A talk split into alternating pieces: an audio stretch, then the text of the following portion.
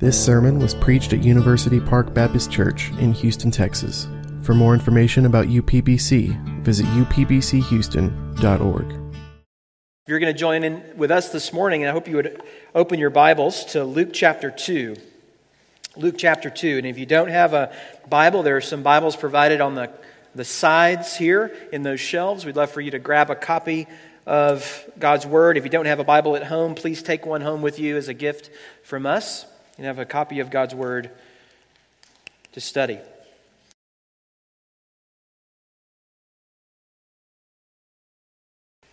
Let's pray together and ask for the Lord to be near to us as we look to His Word.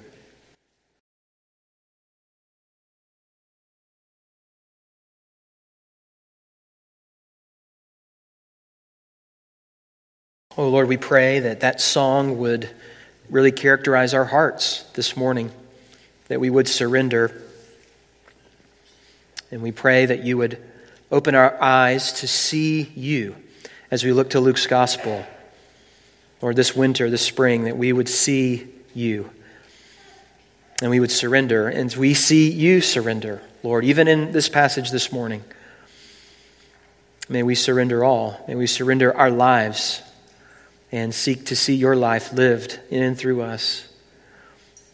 Lord, would you do more than we can ask or imagine? Would you be present in power as your word is preached, as we study it together week in and week out, as we share this good news with our unbelieving friends?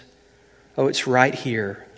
Lord, you are here. We just pray that you would give us eyes to see, hearts to respond. We need you, Lord, and we ask for your help now. It's in Jesus' name that we pray. Amen. Amen. Well, it's with great anticipation and excitement that we begin a new series this morning through Luke's gospel. And we have already introduced the gospel and introduced Luke's main theme through the Christmas season.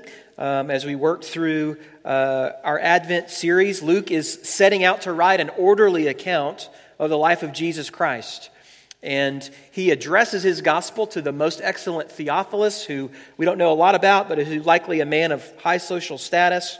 And we also know, though, that Luke is addressing a wider audience, both of Jews and, and Gentiles. And his main purpose here is to, to strengthen the faith of believers. We see that in chapter 1, verse 4, that you may have certainty concerning the things that you have been taught. But Luke's heart is also to see that a proclamation of the gospel would go forward. We know that Luke is part one of a two volume series, Luke Acts. And so in Luke, he establishes the center of the gospel, the life, death, and resurrection of Jesus Christ from the dead. And then in Acts, he details the power of the gospel as it spreads through the Roman world. And so my hope as we study this gospel together is that, that our faith would be strengthened and the gospel would spread. Amen. That it would, would strengthen us and we would be about the work of spreading the gospel here in our neighborhoods in Southwest Houston and, Lord willing, to the ends of the earth. Our sermon series is entitled Seeing Jesus, and that's going to be our goal week in and week out as we come to the record of Jesus' life. And as you see him, I want you to think in terms of three kind of lenses. When you go to the doctor, the eye doctor, you put those lenses in front of you. I want you to think about these three lenses. Lens one is that when we see Jesus' life, our own life is going to be exposed. Our sin is going to be exposed. We will see how Jesus never messes up, he never blows it, he never sins. Every single biography that I've ever read, it gives both the good and the bad of that person's life story. Jesus' biography is all good. No bad, all righteousness, no sin. In fact, his life is the definition of good. Not only is he not sinning kind of defensively, negatively, he's positively living a life of righteousness and love that is, that is a picture of what goodness and love is meant to be. It defines goodness. Even when he gets left behind by his parents and he's not to be where he's supposed to be, which we see in our passage this morning. He comes, so we want to see, we'll see our own sin, lens one. The second lens is we'll see Jesus as a Savior because our sin is going to lead us to, we, we pray, a Savior. Jesus fulfills all righteousness in our place. He comes as a, to live a perfect life, die a death to pay for our sins, and to raise from the grave. So pray, I pray that as we walk out of this room each week, our hearts would be full with the assurance that our Savior is, in fact, sufficient to pay for our sins, to live a righteous life in our place. That we would come out with wonder and worship. And then the third and final lens is one of imitation. That we are called to see Jesus so that we can follow Jesus. We can imitate him, copy him. Walk like he walked, walked, live like he lived. Trust the Father the way he trusted the Father. Walk through suffering and evil the way he did. Faithfully speak the truth the way that he did. Show courage like he did. Go low and humble ourselves in love like he did. Die like he did. Trust God to exalt us at his proper timing like he did.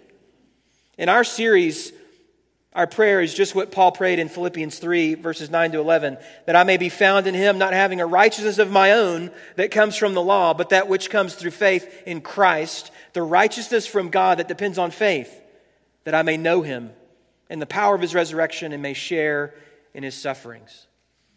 So, as you pray for the preaching of God's word, as you look at that sermon card and you see what's coming up and you, you think about what we're doing, pray that we would hit that bullseye each week. Lens one, we need Jesus. Lens two, he is enough. Lens three, help me be like Jesus. Help me obey Jesus. And so let's just prayerfully buckle up for what I pray will be a, a life changing, edifying walk through the gospel of Luke. And we begin at what is essentially the, the end of Luke's introduction of Jesus in chapter 2. Here's the main point of the passage if you're taking notes. Jesus had to be about his father's business. Jesus had to be about his father's business. We're going to see this unique relationship that Jesus has with his father that is going to take priority over all the relationships in his life. And this is clearly seen even when he was 12 years old.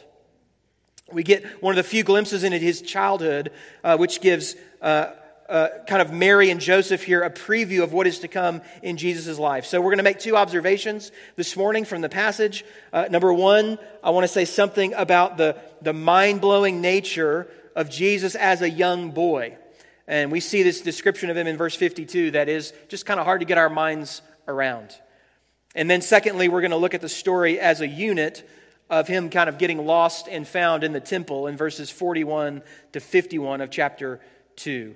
So, a preview of things to come is what we'll see there. So, Jesus as a young boy, and then a preview of things to come. And may we see Jesus today. First, as a boy. So, number one, the God man as a boy. And if you're looking at our passage this morning, you'll notice Luke bookends the story of Jesus' parents losing him uh, with these two statements about his growth. So the first one is verse 40. Look there. And the child grew and became strong, filled with wisdom, and the favor of God was upon him. Uh, and then at the end of the chapter, you see something similar in verse 52. And Jesus increased in wisdom and in stature and in favor with God and man. So Luke is, on the one hand, simply recording, uh, Philip Ryken says it this way the physical, intellectual, spiritual, relational development of the Son of God. Simply saying he's growing physically, intellectually, spiritually, relationally. But on the other hand, we know there's nothing simple about the incarnation. God coming, taking on flesh. Jesus fully God and fully man. How can he learn things? How can he grow in relationship with God and gain wisdom? Uh, so the physical aspect of that, of his growth, is an easy place to start. Uh, right? Like anything that's alive, Jesus grows. His body grows and develops from a baby in Mary's womb to a newborn to a toddler. He had to learn how to walk and how to talk. A young boy, a teenager, and then eventually a man. Mary and Joseph probably kept a growth chart in their home. Here's how old you were when you were seven. Here's how old you are when you're eight. My kids have that at my mom's house. We know how old they are and when they passed dad, how tall they are. He was, he was fully man and that he takes on all the limitations that we experience as humans. So he got tired, he needed sleep, he got hungry, he needed food. This is part of what we mean when we say he became man. He came to, to, to save us by taking on flesh and all the difficulties and limitations of a human existence except for sin. But Luke says that Jesus also grew intellectually. He was filled with wisdom. He increased in wisdom. This means that Jesus had a human mind as well as a human body. And it's easy to kind of fall into a mindset that Jesus had the mind of God, but the body of a man. And we kind of separate it that way, but that's actually an ancient heresy called Apollinarianism. The Bible actually teaches a full incarnation, which, which, in which the divine nature and human nature are joined in this one person of Jesus Christ. His humanity was a full humanity, including reason, will, and emotions. Uh, Kent Hughes says it well. He says, Jesus did not appear to be man. God the Son placed the exercise of his all powerfulness and all presence and all knowingness under the direction of God the Father. He did not give up those attributes, but he submitted their exercise in his life to the Father's direction. Though he was sinless, he had a real human body, mind, and emotions, complete with their inherent weaknesses. So Luke is saying that Jesus' intellectual and moral and spiritual growth is just as real as his physical growth. So if you just, again, our minds tend to just explode at this point. Mine does. It means that he's submitting himself to the very laws that he created. He was, he was taught things that he didn't know. And, and listen, that would have been impossible if he was born with, in possession of a complete body of wisdom and knowledge. I was talking to someone this, this, even this week who said, as a baby in the, in, the, in, the, in the manger, Jesus knew who he was. And he knew, I, I, I don't think so. I think Jesus is saying, What's this thing right here? What's this thing that keeps going in, what's attached to my arm? He's a baby. He's a real baby. So he takes the full human journey like you and I, and he's, he's, he's born with the same mental equipment that we have. There's only one difference. He's not inherently sinful, and he did not sin. Not inherently sinful, and he did not sin. His development was unhindered by depravity, which is something that no one in this room can say. Think about what that means. He was never lazy.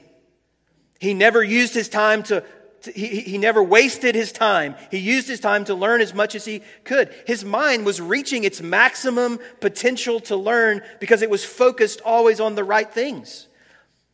It's fascinating for me just to think through this and, and to wonder what that would be like for me. I, I don't think I ever read a book cover to cover until I became a believer. I don't think so. My, my, my teachers in high school would definitely agree, right? I just had no, I had no interest, particularly in spiritual things, but really in learning in general. I was more interested in just stuff for me, light, easy, you know, and uh, we didn't have all the internet stuff, but I was doing lots of other things. But what if I had given myself unhindered by sin to the pursuit of God? That's what Jesus does. We see many times, of course, when Jesus displays special knowledge that could only have come from the Father. Sometimes he knows exactly what people are thinking, he expresses what would happen in the future. He has access to these things through his deity, but as a man, he is not omniscient any more than the prophets who receive special revelation but didn't have the entire scope of omniscience. The Father revealed exactly what the Son needs to know as he is dependent upon the Father in his life. But as a man, he learned things the old fashioned way through observation and experience. The author of Hebrews says it this way Hebrews 5 8. Although he was a son, he learned obedience through what he suffered. In Mark 5, the woman touches him, everyone's crowded around him. He senses the power go out and says, Who touched me? I think that's a real question. When speaking about the day that um, the last day, the day of judgment, he says, No one knows, not even the angels in heaven, nor the Son, but only the Father. Here's the point this is staggering. I don't want to simplify this tension or pretend that it's easy to understand. But I think sometimes we take the incarnation for granted. We, we don't really struggle with all of its implications. But however difficult it is to get our minds around it, this is clear. Jesus humbled himself in ways that we cannot even fully imagine in selfless love to save us. This is part of his suffering. The highly exalted king being brought low to save sinners. Let me just give you one contrast Isaiah chapter 6. You don't have to turn there, just listen. Think about Isaiah's vision. The year that King Uzziah died, God's going to show him the true king. He says, I saw the Lord sitting upon the throne, high and lifted up, and the train of his robe filled the temple. Above him stood the seraphim. Each had six wings. With two he covered his face, with two he covered his feet, and with two he flew. And one called to another, saying, Holy, holy, holy is the Lord of hosts. The whole earth is full of his glory. And the foundations of the threshold shook at the voice of him who called, and the house was filled with smoke.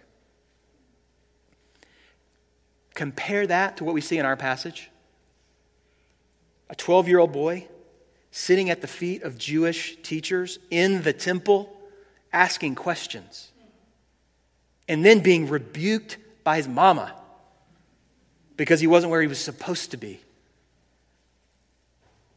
Paul says, Jesus, though he was in the form of God, did not count equality with God a thing to be grasped, but emptied himself by taking the form of a servant, being born in the likeness of men.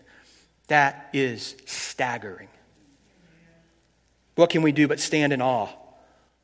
What can we do but rejoice in our glorious salvation? The second person of the Trinity, the Godhead, took on flesh to save us. That's our application, beloved. Worship Jesus. Worship the God who didn't leave us in our sin, but who came to save us, to walk in our shoes without sin.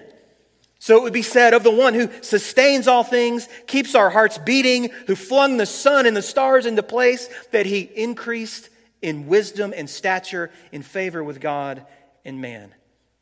Staggering and beautiful. With that, let's look at the account of young Jesus in the temple. That I'm just going to say it's a preview of things to come. Point number two preview of things to come. This is a great story. And I think we have a, a, clue as to how Luke found out about this story. We know God wanted this story to be in Scripture. God inspires uh, Scripture. He car- men are, carried along by the Holy Spirit. But he didn't just drop the Bible out of the sky. He inspired men to write. And so, so look, at, look at verse 53 there in chapter 2. We have this phrase, and his mother treasured up all these things in her heart. And I just think that tells us that Mary is likely Luke's main source for this story. So I can imagine, this is totally fictional, imagine him sitting down with her, maybe saying, Look, I don't have a lot of room in my gospel for the childhood of Jesus. I'm going to focus on his passion. I'm going to focus on his life and ministry, but maybe just give me one story. Do you have one story that, that, that maybe you, you, you realize when this happened, you're like, okay, he's not like every other kid. He's a little different. And Mary's like, yeah, I got a story. Let me tell you this story. This happened. Okay, so the story begins in verse 41. Let's look there. Now his parents went to Jerusalem every year at the feast of Passover. And when he was 12 years old, they went up according to custom. So, just as context, the Old Testament commands Jewish males to, to come to Jerusalem for three festivals Passover, Pentecost, and Tabernacles. And, and in actuality, the custom of the first century Jews, they were, they were going to make this family trek to the temple annually, particularly at Passover. And the faithful families are going to come as a caravan. So it's not going to be just the men, it's going to be the women, it's going to be the children as the children got older. Uh, of course, Passover celebrates God's miraculous deliverance of Israel from slavery in Egypt. About an 80 mile uh, trip from Nazareth. And so, of course, that could be dangerous. There's, all, there's reasons that the family should try to stay together. Traditionally, at age 13, Jewish boys were expected to transition into, into manhood. I'm tempted to go off into a sermon. We don't have time into manhood and when that happens. But 13. And this is the age they enter manhood, become full members at synagogue. Uh, they're considered sons of the commandment. In Hebrew, that's the kind of that bar mitzvah that we hear today. But it's also common for fathers, it was common for them to bring their sons along early when they were 12 to give them an idea what to expect, prepare them for this transition. That was the case for Jesus. So he enters into Jerusalem. You have to imagine there's this is walled city, some 200,000 people pouring in. Uh, every space is rented, every hotel is full. Merchants are selling their wares, begging, uh, beggars are lining up at the right spots, and the sheep stalls are overflowing for all the sheep and the goats for the coming sacrifice. And so Jesus would have observed these things. He would have observed all the divisions of the priests in their orderly manner as they would, as they would work through the ceremony, as they, they would blow the ram's horn that sounded, and then the blood began to flow in the sacrifices. Jesus would have seen their family lamb at his father's side, their family lamb sacrificed. A bit traumatic for any 12 year old, but particularly this one. The priests would catch the blood in gold and silver uh, basins, and then they would douse it against the altar as they, as they would sing the Psalms. And then Joseph would then clean or dress the animal, sling it on his shoulder, walk back with uh, his family in tow, and at sundown they would roast the meat and go through this special meal rehearsing the story of the Exodus. And it was the son's part in that ceremony. Imagine this question on the lips of Jesus to say, Why is this night different from all other nights? And that was the cue for the father to explain the story of the Exodus. Just imagine that question on the lips of Jesus. And Joseph goes into this explanation of the angel of God seeing the blood of the lamb on the doorpost passing over that house, judgment passing over, death passing over because of a sacrificial lamb. And the families would, would, would, would go through the story. They would celebrate into the night and the next days. Jesus takes it all in. This festival lasted seven days. We could learn a few things about parties and celebrations from the Bible. Seven days. Amen. Let's do it. And then, and then it was concluded. And all the tents taken down, people back to work, families headed home, but there's a small, small wrinkle. Verse 43 And when the feast was ended, as they were returning, the boy Jesus stayed behind in Jerusalem his parents did not know it. But supposing him to be in the group, they went a day's journey and then they began to search for him among their relatives and acquaintances. So here's the picture. When you're traveling like this in a caravan, it would not be unusual for children to not be walking with you the whole time. Uh, they might be overplaying with an aunt or an uncle or with cousins or with friends on the journey. So it's not crazy to, to think that they would set off not being able to lay their hands on where Jesus was. Um, so in the packing, hustle and bustle, Mary and Joseph don't realize he's not with them. Maybe they assume he's with a family member. And as a parent, I can just tell you there's nothing more uh, terrifying than losing a child. Some of you know this experience, feeling your heart drop immediately into your stomach, immediate panic setting in. Uh, I speak from experience. I've lost many children many times.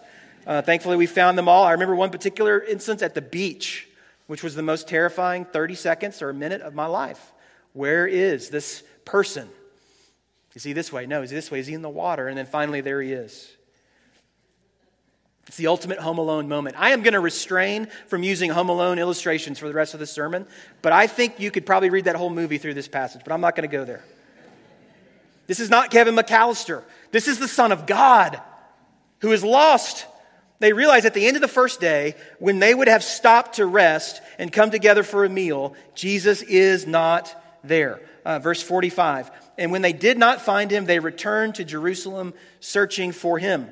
So think about it. They'd gone a day's journey before they realized he was missing. So after a frantic search, they concluded he's been left in Jerusalem. They go another day's journey back. That's two days of an unsupervised 12 year old in this crowded place. And it's not going to be until the, the third day that they actually find him. Just parents, put yourself in those shoes. Eventually, to their great relief, they locate Jesus in verse 46.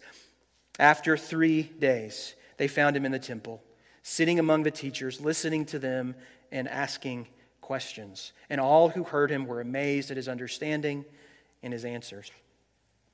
Again, put yourself in Mary's shoes as she makes her way through the crowd to see this scene. And the teachers and students, they're going to be sprawled out on the ground. Students are going to be sitting at the feet of the teachers listening, and there's 12 year old Jesus listening and asking questions of the rabbis. Just observe, as a 12 year old, Jesus has a thirst for knowledge about God and His Word. Observe that. As a 12 year old, his mind is a sponge for Scripture. He's not seeking to please his parents. On his own, he has a hunger to know and worship God. Parents at UPBC, uh, you, you probably know this already, but we don't have a set age for, for, for baptism.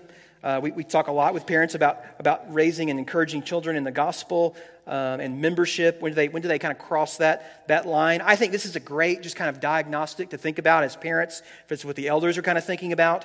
As we look at children, where they are spiritually, um, no, not are they Jesus Christ, okay? We don't expect that. But do they have a desire for the things of God apart from you?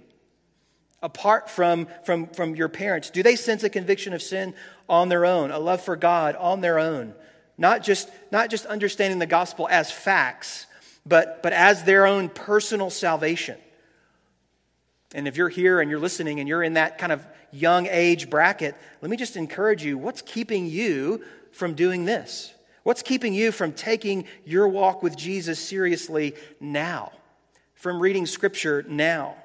asking questions of your parents, of me, of our elders about the most important things in the world now, of following Jesus now. The saying is a little bit cliche, but I'm going to go ahead and say it. You know this that God has children, not grandchildren. God relates to us personally, not through our parents. And so he wants a personal relationship with you. I pray that you would take that seriously. This is one of the, the, the, rare places in Luke's gospel where we see Jesus listening, listening a lot to the Jewish teachers. That's going to flip a little bit. There's going to come a time when his questions are going to be a little bit different, and they're going to cause a little bit different reaction. But that's for coming weeks. Now, even at 12 years old, all who hear him are amazed at his understanding and his answers. I would love to be a fly on the wall in, in that circle. Mary is in a different place, right? She's in a little bit different attitude. Moms, you can, you can relate to this. She comes on the scene, and I, I do not blame her for what we see here in verse 48. When, and when his parents saw him, they were astonished. And his mother said to him, Son, why have you treated us so? Behold, your father and I have been searching for you in great distress. Again, our mind just comes to the breaking point. She's rebuking Jesus, really accusing him of not treating his parents as he ought, thoughtlessness. And her, but I think her rebuke is rooted in love, fear for him, but it's certainly also rooted in misunderstanding. Misunderstanding about who Jesus is. His response then to his mother we can assume this happens in front of, of all those gathered around. These are the first recorded words of Jesus in the, in the, in the Gospel of Luke. And so let's, let's look at them together. Verse 49. And he said to them, Why were you looking for me? Did you not know that I must be in my Father's house? This is the, the heart and the point of this passage.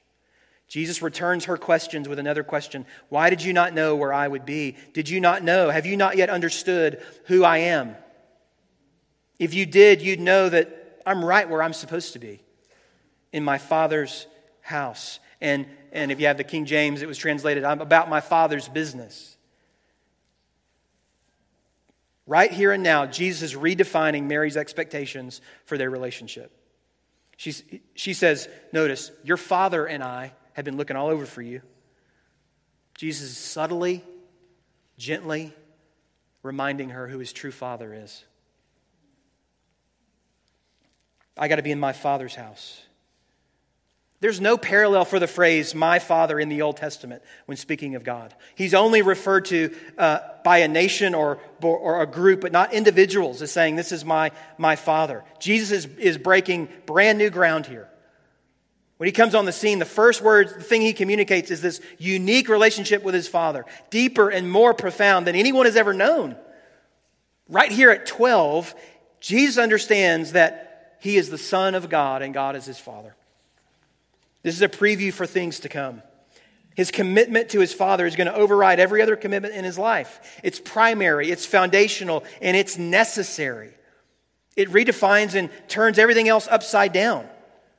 Everything else has to accommodate for the first place he gives to his relationship with his father. Friends, how convicting is that? When we often do the opposite. We look for ways to add God in, fit God in, the way that we really want to live our life. But Mary is learning Jesus is different. He must be about his father's business. And that communicates necessity. There's no higher priority for him. And she says, and, and, and they hear this, they take this in, but they do not understand. Verse 50. And they did not understand the saying that he spoke to them. It's going to be a process for Jesus' parents to understand who he is. I think Luke is also subtly giving us an idea that it's going to be a process for you, the reader, as you look and study who Jesus is, to understand that. And this morning, as we look around the room, there are people on a kind of a spectrum, a map all over the place spiritually.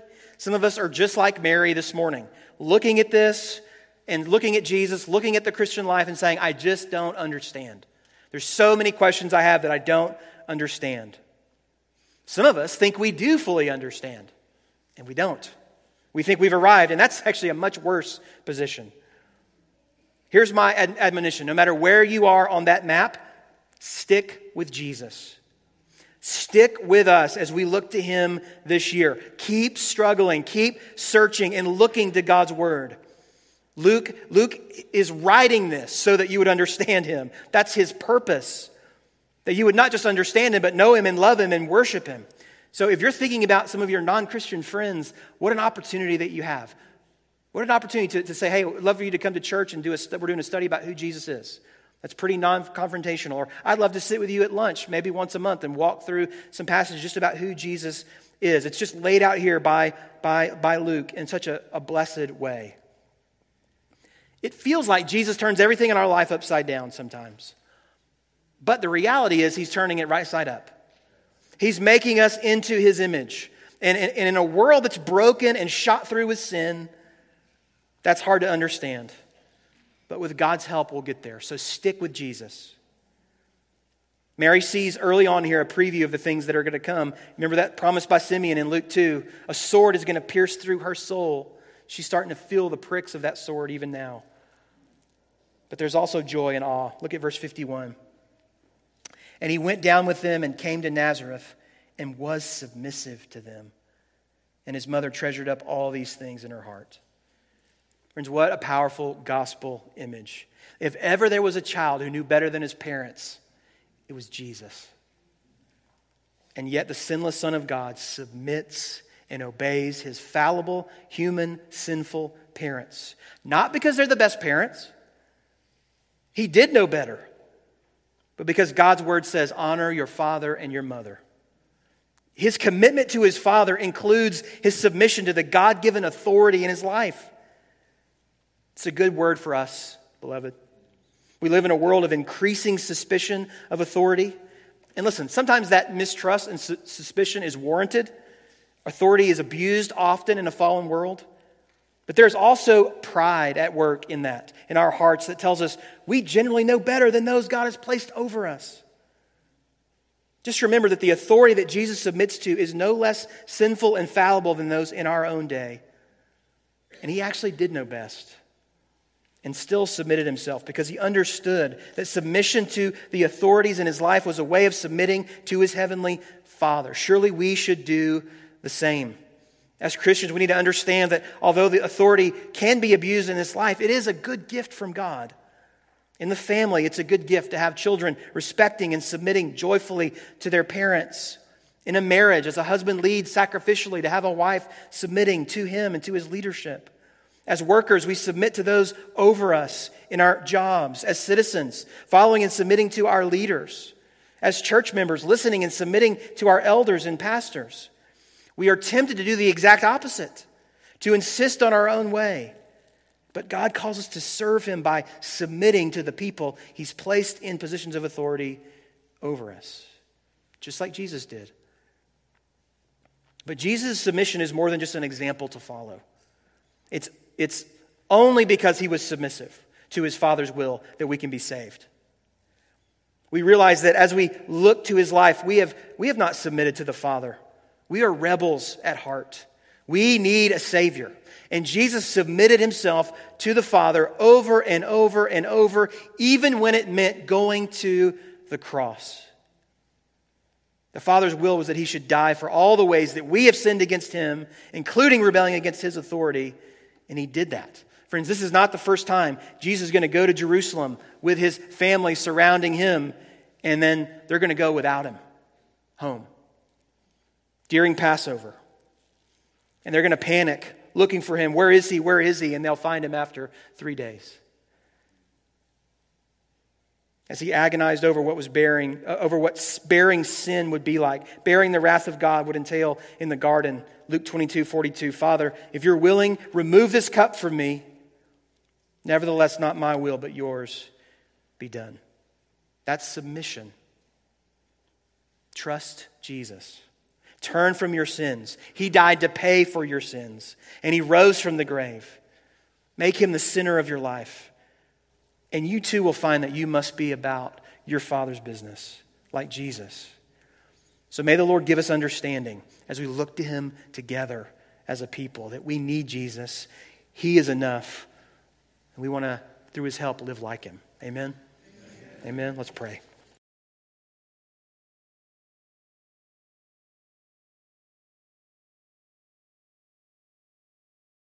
Father, we thank you for this time together, and we confess, Lord, that our finite minds grasp at these realities, but we feel like we never even come close to, to plumbing the depths of them. And so we pray that you would, Lord, just uh, inflame our hearts to know you.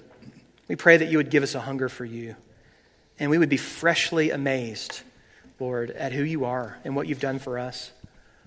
Lord, and that you would give us grace to follow after our King, resting in his atoning work for us, that you would receive all of the glory. Would you do this, we pray? In Jesus' name, amen.